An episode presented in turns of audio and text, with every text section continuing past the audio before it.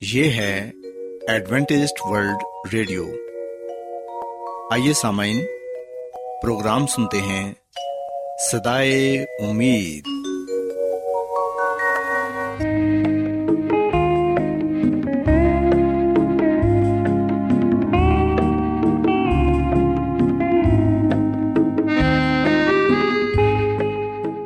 سامعین، پروگرام سدائے امید کے ساتھ میں آپ کی میزبان فرا سلیم اور صادق عبداللہ خان آپ کی خدمت میں حاضر ہیں۔ ہماری طرف سے آپ تمام سامعین کی خدمت میں آداب۔ سامعین امید کرتے ہیں کہ آپ سب خدا تعالی کے فضل و کرم سے خیریت سے ہیں۔ اور ہماری یہ دعا ہے کہ آپ جہاں کہیں بھی رہیں خدا مند خدا آپ کے ساتھ ہوں اور آپ کی حفاظت اور رہنمائی کریں۔ سامعین اس سے پہلے کہ آج کے پروگرام کو شروع کیا جائے آئیے پہلے پروگرام کی تفصیل سن لیں۔ پروگرام کا آغاز ایک گیت سے ہوگا اور اس کے بعد بچوں کے لیے بائبل کہانی پیش کی جائے گی۔ اور سامعین، پروگرام کے آخر میں خدا تعالی کے پاکلام سے پیغام پیش کیا جائے گا۔ تو سامعین، آئیے آغاز اس خوبصورت گیت سے کرتے ہیں۔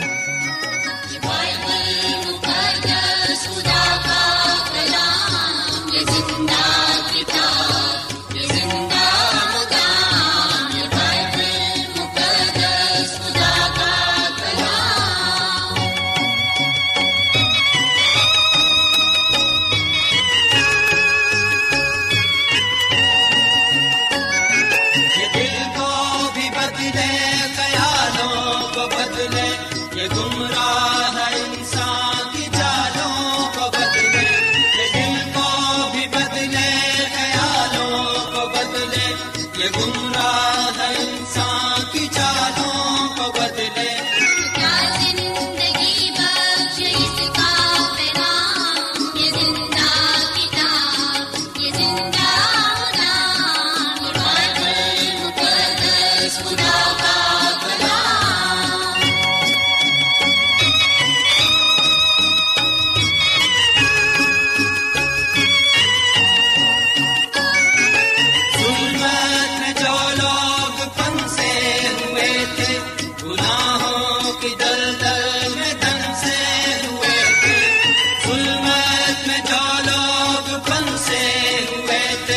گناہ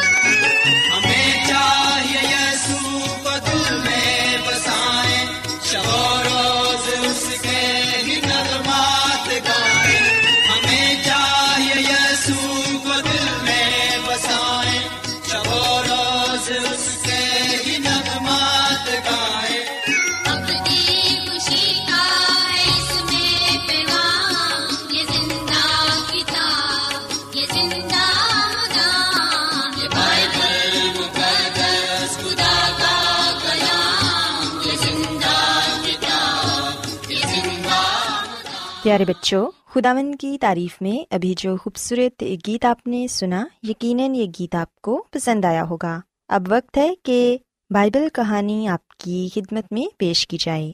سو بچوں، آج میں آپ کو بائبل مقدس میں سے مریم مقدلینی کے بارے بتاؤں گی، جس کے گناہوں کو خدا مندی یسمسی نے معاف کیا۔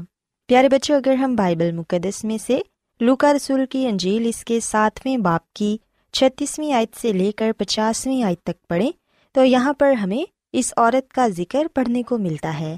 کلام مقدس میں ہم دیکھتے ہیں کہ کسی فریسی نے خداوند یسو مسیح سے درخواست کی کہ میرے ساتھ کھانا کھائے۔ بس یسو مسیح اس فریسی کے گھر کھانا کھانے بیٹھے تھے۔ یہ فریسی شماؤن تھا، جس کو خداوند یسو مسیح نے کوڑ سے شفا بخشی تھی۔ پیارے بچوں، اس شخص نے شکر گزاری میں ضیافت منائی۔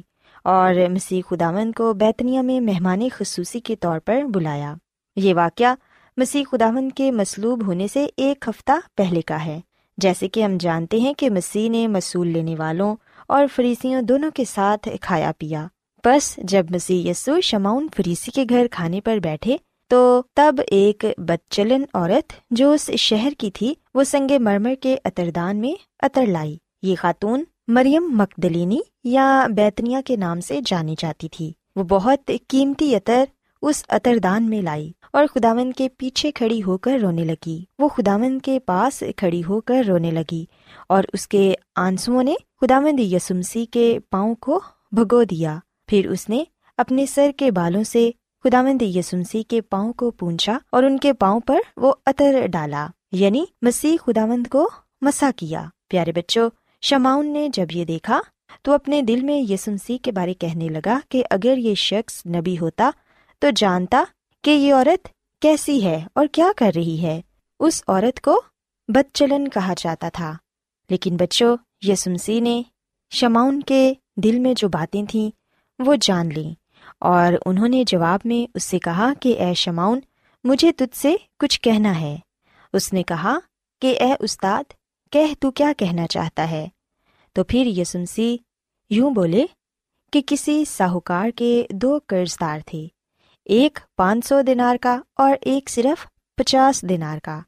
جب ان دونوں کے پاس ادا کرنے کو کچھ نہ رہا، تو اس نے ان دونوں کو بخش دیا۔ بس ان میں سے کون اس سے زیادہ محبت رکھے گا؟ در حقیقت جس کے پانچ سو دینار معاف ہوئے۔ مسیح یسو نے اسے یاد دلایا کہ تو بھی گنہ گار ہے۔ شاید مریم سے کم، مگر گنہ گار تو ہے۔ اور افسوس کا مقام یہ کہ شماؤن بھی نیکو دیمس کی طرح محسوس نہیں کرتا تھا کہ اسے نئے سرے سے پیدا ہونا ضرور ہے۔ مسیح خداون کے سوال کے جواب میں شماؤن نے کہا کہ میری عقل کے مطابق وہ جسے زیادہ بخشا گیا۔ پھر یسمسی نے شماؤن کو کہا کہ تو نے ٹھیک جواب دیا۔ یسمسی نے پھر مریم کی طرف پھر کر شماؤن سے کہا کہ تو اس عورت کو دیکھتا ہے، میں تیرے گھر آیا، تو نے میرے پاؤں دھونے کو پانی نہ دیا، مگر اس نے میرے پاؤں آنسو سے بھگو دیے اور اپنے بالوں سے پونچھے۔ پیارے بچوں، اصل میں یہاں مسیح خداون نے شماؤن کو جھڑکا اور مریم کے کردار اور نئی تبدیلی کو سراہا۔ اس کا اثر لوگوں پر بھی بہت بڑا ہوا۔ خاص کر ان لوگوں پر جو ابھی تک مریم کو پرانی بدکار اور بدچلن خاتون تصور کرتے تھے۔ اب ان لوگوں نے اپنی رائے بدل لی، کیونکہ خداوند یسمسی نے بھری مجلس میں مریم کے بارے کہا کہ اس کے گناہ جو بہت تھے معاف ہوئے، کیونکہ اس نے خداون کو بہت شفقت دکھائی اور گناہوں کی معافی کی شکر گزاری میں اپنی بسات سے بڑھ کر کیا، جس نے علانیہ اپنے گناگار ہونے کا اقرار کیا اس پر خداون نے بھی اپنا کمال فضل کیا۔ اسے خداون نے نہ صرف معاف کیا بلکہ اپنی بادشاہی میں بچا لیا۔ اور یہی اس کا فضل ہے۔ پیارے بچے، یاد رکھیں کہ گنہگار میں نہ تو کوئی خوبی ہے اور نہ ہی راست بازی۔ وہ بذات خود اپنے ماضی کو بدل نہیں سکتا۔ اس کے پاس کوئی بہانہ بھی نہیں۔ پھر بھی خداوند مسیح نے اسے مفت معاف فرمایا ہے۔ یسنسی دنیا میں راست بازوں کو نہیں بلکہ گنہگاروں کو بلانے آئے تھے۔ جہاں گناہ یا بدی زیادہ ہوتی ہے، وہاں اس کا فضل بھی زیادہ ہوتا ہے۔ اگر ایسا ہی ہے، تو پھر ایک گنہگار دوسرے گنہگار پر کیوں الزام تراشی کرتا ہے؟ سب نے گناہ کیا اور خداون کے جلال سے محروم ہوئے۔ پیارے بچوں خداون کی نظر میں راست باز شماؤن اور بد چلن خاتون دونوں ایک جیسے تھے۔ ان کی نظر میں ان دونوں میں کوئی کسی سے بہتر نہ تھا۔ سو بچوں، یاد رکھیں کہ اس سے پہلے کہ ہم دوسرے کو گنہگار سمجھ کر اس سے نفرت کریں، بہتر یہ ہے کہ ہم اچھی طرح یہ سمجھ لیں کہ میں بھی ویسا ہی ہوں یا اس سے بھی بدتر گنہگار ہوں۔ ہم سب کو خدامن کے فضل کی ضرورت ہے۔ شماؤن کی نظر میں مریم بے شک گنہگار تھی، مگر یہ یاد رہے کہ مریم بھی شماؤن کے گناہوں سے واقف تھی۔ پیارے بچوں، یاد رکھیں کہ ہم اپنے گناہوں کے کفارہ کے لیے کیا دے سکتے ہیں۔ ہاں سچی توبہ تو کر سکتے ہیں۔ پیارے بچوں، یاد رکھیں کہ ہم اپنے گناہوں کے کفارے کے لیے کچھ نہیں کر سکتے۔ صرف اور صرف سچی توبہ کر سکتے ہیں۔ اور سچی توبہ جو ہمارے دل میں مسیح کے لیے ایمان اور محبت پیدا کرتی ہے، ہمارے گناہوں کا ازالہ کر سکتی ہے۔ سو بچوں، میں امید کرتی ہوں کہ آپ کو آج کی بائبل کہانی پسند آئی ہوگی اور آپ نے اس بات کو سیکھا ہوگا کہ ہم سب گنہگار ہیں اور ہم سب کو توبہ کرنے کی ضرورت ہے۔ جب ہم مسیح خداون کے پاس آئیں گے، اپنے گناہوں کا اقرار کریں گے، سچی توبہ کریں گے، تو پھر یقیناً ہم بھی ان سے معافی پا کر ہمیشہ کی زندگی کے وارث ٹھہریں گے۔ کیا آپ بائبل کی مقدس پیشن گوئیوں اور نبوتوں کے سربستہ رازوں کو معلوم کرنا پسند کریں گے؟ کیا آپ دنیا کے ایسے رجحانات کے باعث پریشان ہیں جو گہری طریقے کا اشارہ دیتے ہیں؟ ایڈوینٹسڈ ورلڈ ریڈیو سنتے رہیے، جو آپ سب کے لیے صدائے امید ہے۔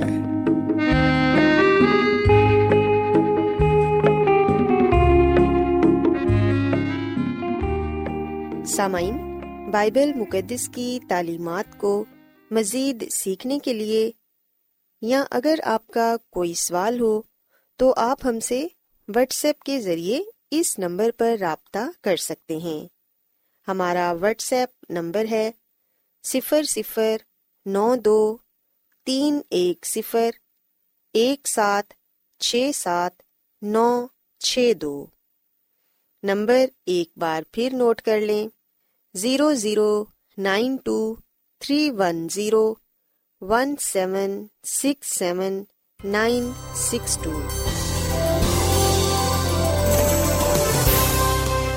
آج بہت لوگ گہرے روحانی علم کی تلاش میں ہیں۔ وہ اس پریشان کن دنیا میں راحت اور خوشی کے خواہش مند ہیں۔ اور خوشخبری یہ ہے کہ بائبل مقدس آپ کی زندگی کے مقاصد کو ظاہر کرتی ہے۔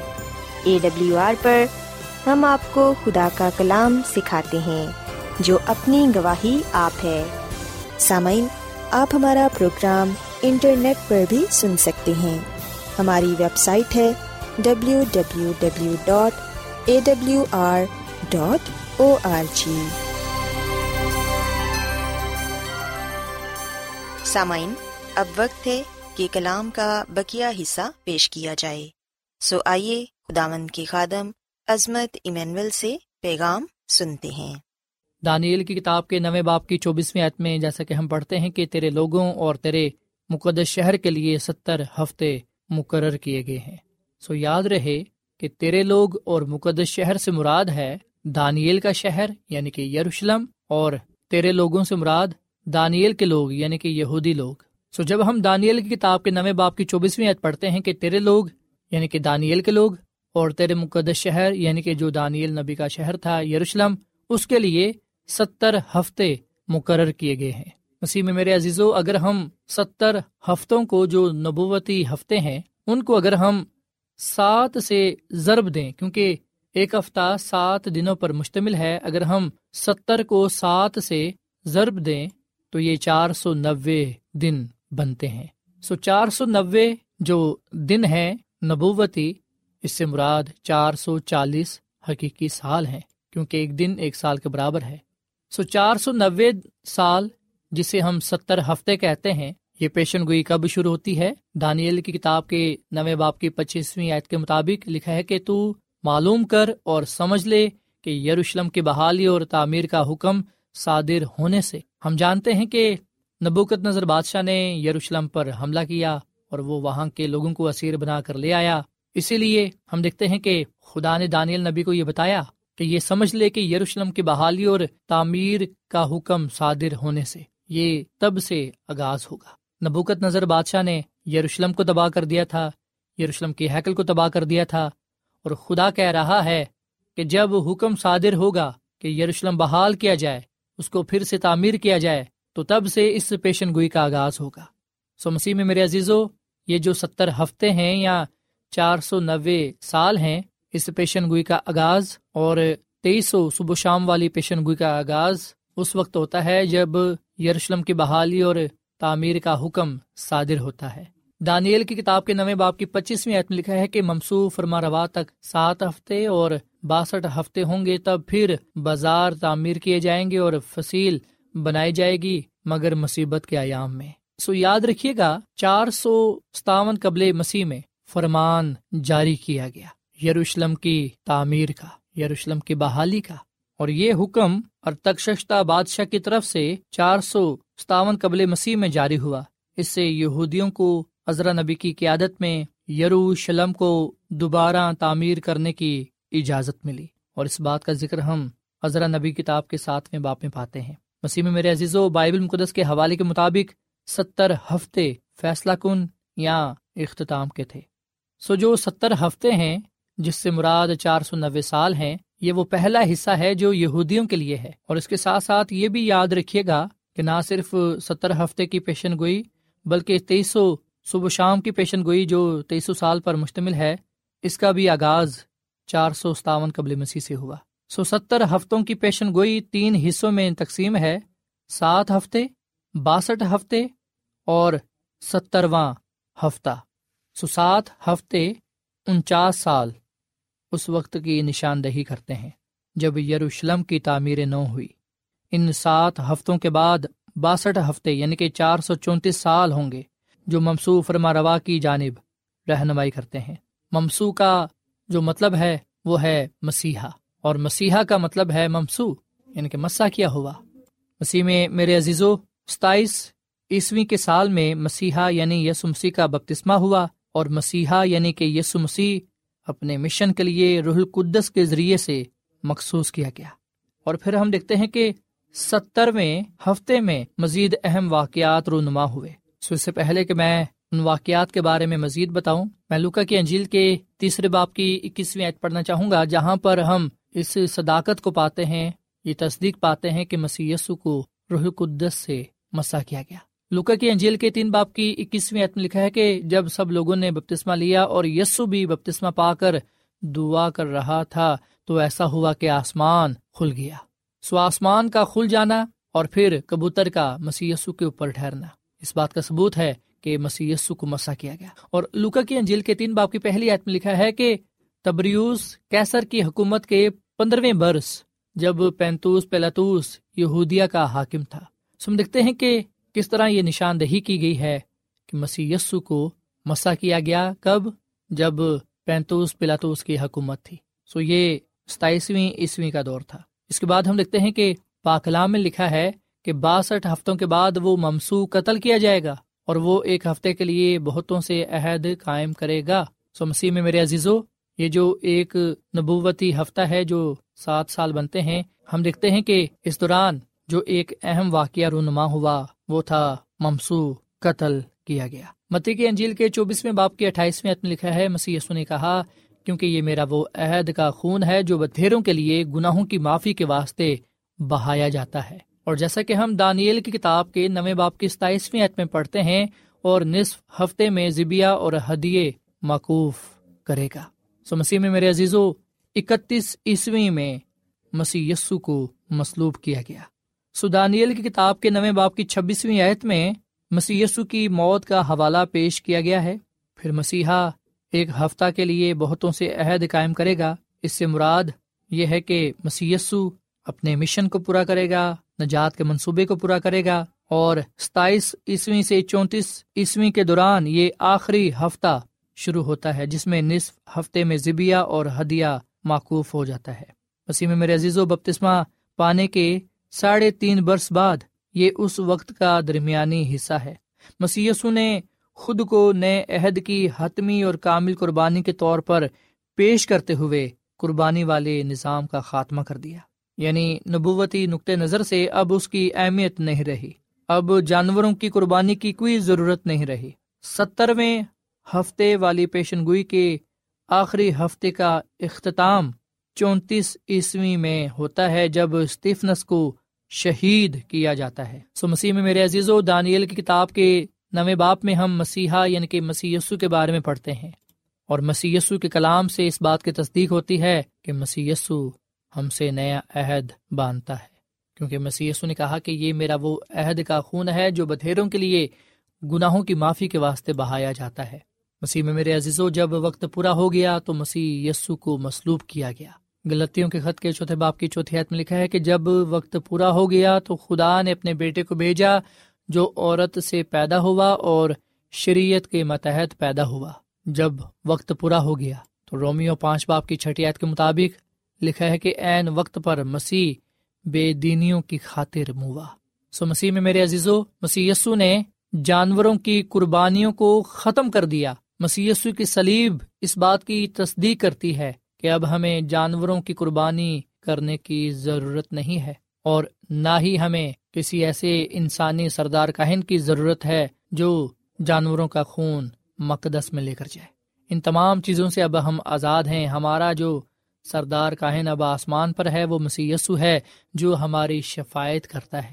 سو پیشن گوئیوں کے مطابق مسی نے وقت پر بپتسمہ لیا تھا۔ مسی کو وقت پر مسلوب کیا گیا۔ سو مسی کی سلیب مسی کی خدمت چاہے وہ زمینی ہو یا آسمانی، وہ پیشن گوئیوں کے مطابق تھی، وہ خدا کے کلام کے مطابق تھی۔ سو مسیح میں میرے عزیزو، چونتیسویں عیسویں جو ستر ہفتوں والی پیشن گوئی کا اختتام ہے، ہم دیکھتے ہیں کہ تب اسٹیفنس شہید ہوا۔ سو چونتیس عیسوی میں تین چیزوں کی نشاندہی ہوئی۔ پہلی یہ کہ اسٹیفنس نے لوگوں کے سامنے مسیح یسو کو مسیحا کے طور پر پیش کیا۔ یہودیوں نے، سردار کاہنوں نے اسٹیفنس کے کلام کو مسترد کر دیا، انہوں نے مسیح یسو کو قبول نہ کیا، اور پھر تیسری بات ہم دیکھتے ہیں کہ اسٹیفنس کی شہادت پر۔ اس کے بعد ہم دیکھتے ہیں کہ جو انجیل کا پیغام ہے، وہ تیزی کے ساتھ غیر قوموں کے پاس بھی پہنچا۔ سم دیکھتے ہیں کہ آخرکار یہ کلام پورا ہوا، جیسا کہ دانیل کو یہ کہا گیا تھا کہ تیرے لوگوں اور تیرے مقدس شہر کے لیے ستر ہفتے مقرر کیے گئے ہیں۔ یہ ستر ہفتوں والی پیشن گوئی جو چار سو نوے سال بنتے ہیں، یہ چار سو ستاون قبل مسیح سے شروع ہوئی اور چونتیس عیسوی میں اس پیشن گوئی کا اختتام ہوا اور اس موقع پر ہم دیکھتے ہیں کہ غیر قوموں کے پاس انجیل پہنچی اور یہ جو تیئیس سو صبح شام والی پیشن گوئی ہے، اس کا جو دوسرا حصہ ہے، اس میں ہم دیکھتے ہیں کہ غیر قوموں کے لیے خوشخبری کو پہنچایا جاتا ہے۔ سو اٹھارہ سو چوالیس میں تیئیس سو صبح شام والی جو پیشن گوئی ہے، تیئیس سو سال، اس کا جو اختتام ہے، یہ اٹھارہ سو چوالیس عیسوی میں ہوتا ہے یعنی کہ چار سو ستاون قبل مسیح سے لے کر اٹھارہ سو چوالیس عیسوی تک۔ اور اس موقع پر اس کائنات میں دو بڑے کام رونما ہوتے ہیں۔ پہلا کام آسمان پر تفشیشی عدالت کا آغاز ہوتا ہے اور دوسرا کام اس زمین پر بکیا کلیسیا کا آغاز ہوتا ہے، جو خدا کے پیغام کو دنیا کے کونے کونے تک لے کر جاتی ہے۔ سو اٹھارہ سو چوالیس میں ہم دیکھتے ہیں کہ عدالت کا آغاز ہوتا ہے۔ جیسے کہ ہم دانیل کی کتاب میں پڑھتے ہیں دو ہزار تین سو صبح شام تک اس کے بعد مقدس پاک کیا جائے گا۔ سو مسیح میں میرے عزیزو، اٹھارہ سو چوالیس سے لے کر اب تک ہم خدا کی عدالت کے وقت میں رہ رہے ہیں۔ اور مکاشوا کی کتاب کے چودویں باپ کی ساتویں آیت میں یہ کہا گیا ہے کہ خدا سے ڈرو اور اس کی تمجید کرو کیونکہ اس کی عدالت کا وقت آ پہنچا ہے۔ سو جب ہم ان تمام باتوں کو جاننے والے بنتے ہیں تو آئے ہم خدا سے ڈریں، جس سے مراد ہے کہ ہم خدا کے حکموں پر عمل کریں، خدا سے محبت کریں اور گناہ سے نفرت کریں، خدا کی تمجید کریں، خدا کی عبادت کریں، کیونکہ اس کی عدالت کا وقت آ پہنچا ہے۔ ہو سکتا ہے کہ ہم یہ خیال کریں کہ ہم تو بہت بڑے گناہ گار ہیں، ہم نے تو بے شمار گناہ کیے ہیں، شاید ہمارے گناہ معاف نہیں ہو سکتے۔ پر یونا کے پہلے خط کے دو باپ کی پہلی دعا یاد میں لکھا ہوا ہے کہ، اے میرے بچوں، یہ باتیں میں تمہیں اس لیے لکھتا ہوں کہ تم گناہ نہ کرو اور اگر کوئی گناہ کرے تو باپ کے پاس ہمارا ایک مددگار موجود ہے یعنی یسو مسیح راست باز اور وہی ہمارے گناہوں کا کفارہ ہے، اور نہ صرف ہمارے ہی گناہوں کا، بلکہ تمام دنیا کے گناہوں کا بھی۔ سو مسیح میں میرے عزیزو، چاہے ہم کتنے ہی بڑے گناہ گار کیوں نہ ہوں خدا مند یسو مسیح ہمارے گناہوں کو معاف کرنے کی قدرت رکھتے ہیں، اور وہ ہمیں پاک صاف بھی کرتے ہیں۔ سوائے ہم اس بات کو اپنے ذہن نشین کر لیں کہ تیئیس سو صبح و شام والی رویا جو دانیل نبی نے دیکھی، اس پیشن گوئی کا آغاز چار سو ستانوے قبل مسیح سے شروع ہوا اور اس کا اختتام اٹھارہ سو چوالیس عیسوی میں ہوا۔ اور اس کے اختتام پر ہم دیکھتے ہیں کہ تفشیشی عدالت کا آغاز آسمان پر ہوا۔ تب سے عدالت شروع ہے۔ جب مسیح یسو کی دوسری آمد ہوگی تو تب فیصلہ سنایا جائے گا۔ فیصلہ صادر ہوگا۔ راستہ بازوں کو مسی یسو کے وسیلے سے راست باز ٹھہرایا جائے گا، جبکہ جو توبہ نہیں کرتے، جو نجات کے لیے مسی کے پاس نہیں آتے، وہ مجرم ٹھہرایا جائے گا۔ مسیح میں میرے عزیز و فیصلہ ہم نے کرنا ہے کہ ہم نے مسیح یسو کو قبول کر کے راست باز ٹھہرنا ہے، یا پھر ہم نے مسیح یسو کو ترک کر کے گناہ کی وجہ سے مجرم ٹھہرنا ہے۔ مسیح یسو کو قبول کرنے کی صورت میں ہمیں زندگی ملے گی، جو کہ ہمیشہ کی زندگی ہوگی، اور پھر ہم مسیح یسو کے ساتھ ابدی بادشاہی میں بھی جانے والے بنیں گے۔ پر اگر ہم مسیح یسو کو ترک کریں گے تو نہ صرف ہم مجرم ٹھہریں گے گناہ کی وجہ سے، بلکہ گناہ کی مزدوری موت کو پائیں گے۔ مسیح میں میرے عزیز و خدا ہم میں سے کسی کی بھی ہلاکت نہیں چاہتا، بلکہ وہ ہم سب کی توبہ تک نوبت چاہتا ہے۔ آئے ہم اپنے گناہوں سے توبہ کریں۔ مسی سے اپنے گناہوں کی معافی مانگیں، کیونکہ مسی کا خون ہمیں پاک صاف کرتا ہے اور وہ ہمیں معاف کرنے کی قدرت رکھتا ہے۔ جو کوئی بھی مسی کے پاس آئے گا، جو کوئی بھی مسی پر ایمان لائے گا، وہ ہلاک نہیں ہوگا، بلکہ وہ ہمیشہ کی زندگی کو پائے گا۔ خداوند ہم سب کو مسی پر ایمان رکھنے کی اور اس کے ساتھ وفادار رہنے کی توفیقتا فرمائے۔ خدا اس کلام کے وسیلے سے بڑی برکت دے۔ آمین۔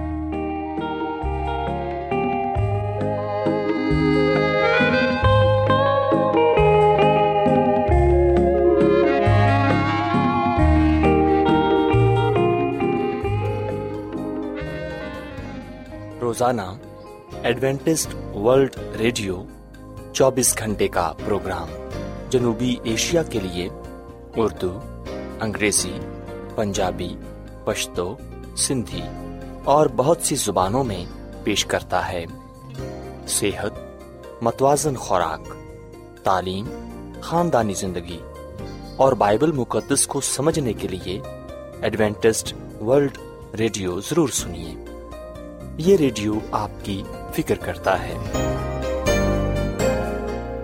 ایڈوینٹسٹ ورلڈ ریڈیو کی جانب سے پروگرام سدائے امید پیش کیا جا رہا تھا۔ سامعین، امید کرتے ہیں کہ آج کا پروگرام آپ کو یقیناً پسند آیا ہوگا۔ بائبل مقدس کی تعلیمات کو مزید سیکھنے کے لیے آپ ہم سے واٹس ایپ کے ذریعے بھی رابطہ کر سکتے ہیں۔ سامعین ہمارا واٹس ایپ نمبر ہے صفر صفر نو دو تین ایک صفر ایک سات چھ سات نو چھ دو نمبر ایک بار پھر نوٹ کر لیں zero zero nine two three one zero one seven six seven nine six two سامعین، کل اسی وقت اور اسی فریکوینسی پر دوبارہ آپ سے ملاقات ہوگی۔ اب اپنی میزبان فرا سلیم کو اجازت دیں۔ خدا حافظ۔